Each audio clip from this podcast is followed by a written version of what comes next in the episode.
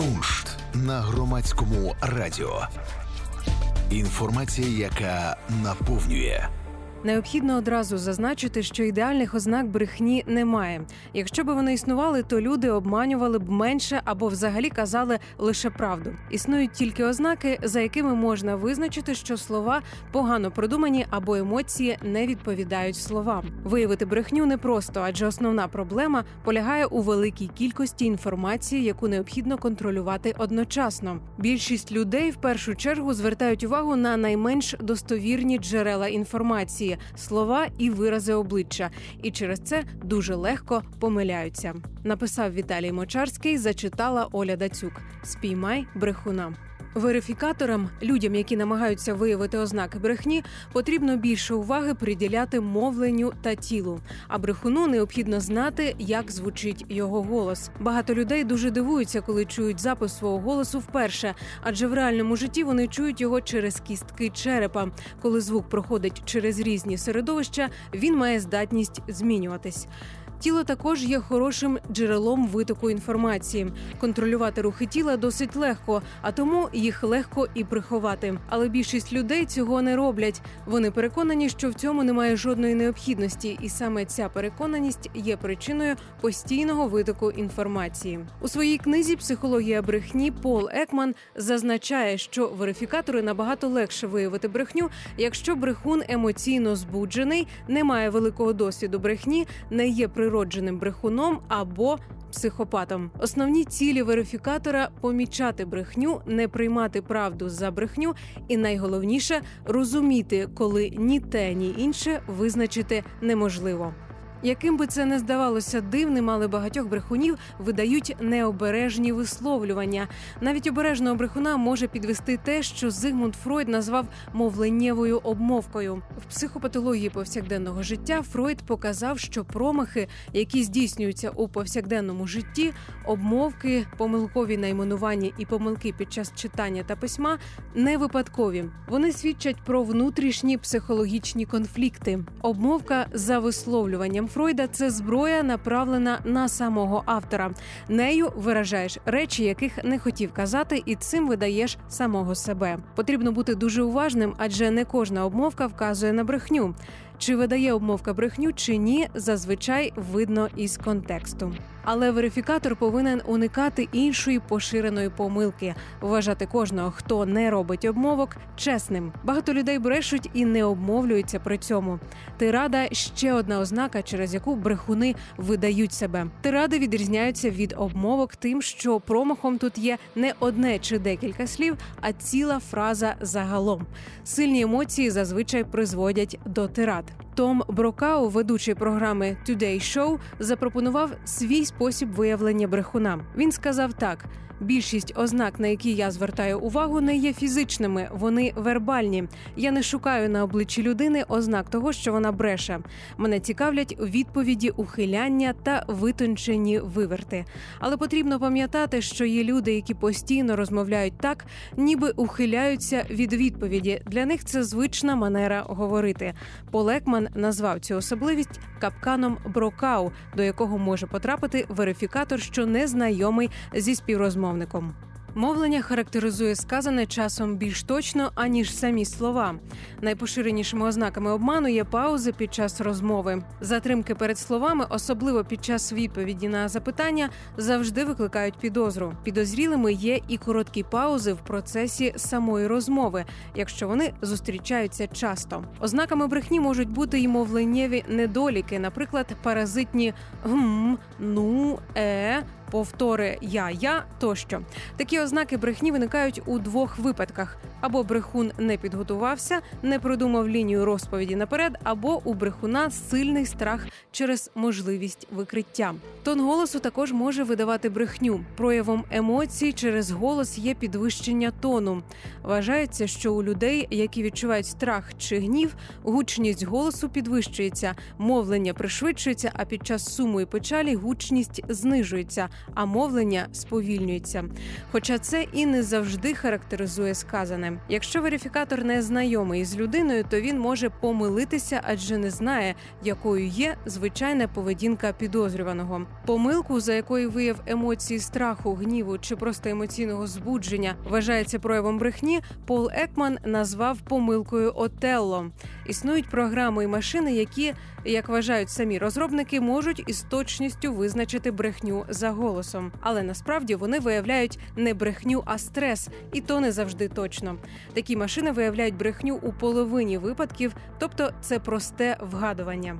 Піднімання плечей це яскравий приклад жестів, які називають емблемами. Емблеми мають конкретне значення, яке відоме кожному, хто належить до певної культурної групи. Емблеми, на відміну від звичайних жестів, можна використовувати замість слів або ж там, де слова використати неможливо. Прикладами добре відомих емблем є кивок головою в значенні так і горизонтальний рух ні, рух рукою іди сюди, виставлений середній палець тощо.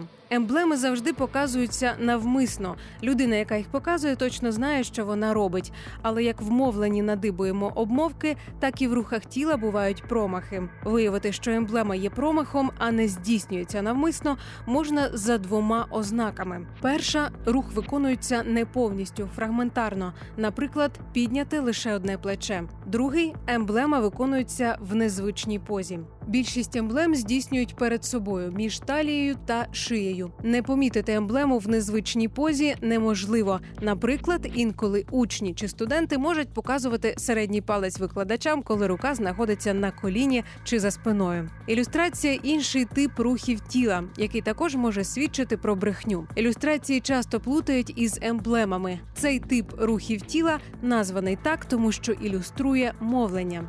Можна робити наголос на словах чи фразах, можна малювати руками у повітрі чи здійснювати рухи, які повторюють чи підсилюють сказане. Зазвичай саме рухи руками ілюструють мовлення. Люди використовують ілюстрації, коли намагаються пояснити те, що важко виразити словами. Ілюстрації використовують, коли не можуть підібрати слово. Клацання пальцями ніби допомагає знайти слово. Такі дії повідомляють співрозмовнику, що йде пошук слова, і людина не відмовляється від розмови. Ілюстрації використовують частіше, коли люди відчувають жах, дуже збуджені чи засмучені, сповнені ентузіазму. Ілюстрації застосовують рідше, коли людина говорить нерішуче. Кількість ілюстрацій знижується, коли людина говорить із обережністю, але це не обов'язково вказує на брехню. Людина може говорити обережно, коли дуже високі ставки, розмовляє з незнайомою людиною, відповідає на запитання, за яке може щось отримати, чи намагається сподобатися своєму начальнику. Ще одним видом рухів тіла є маніпуляції.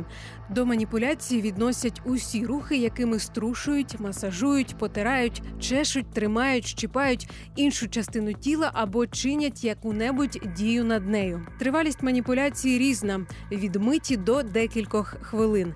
Деякі з коротких маніпуляцій мають певну ціль: поправити волосся, прочистити вухо, почухати частину тіла. Інші маніпуляції, які відбуваються довго, не мають цілі: закручування волосся, потирання пальців, постукування ногою. Маніпуляції знаходяться на межі свідомого контролю.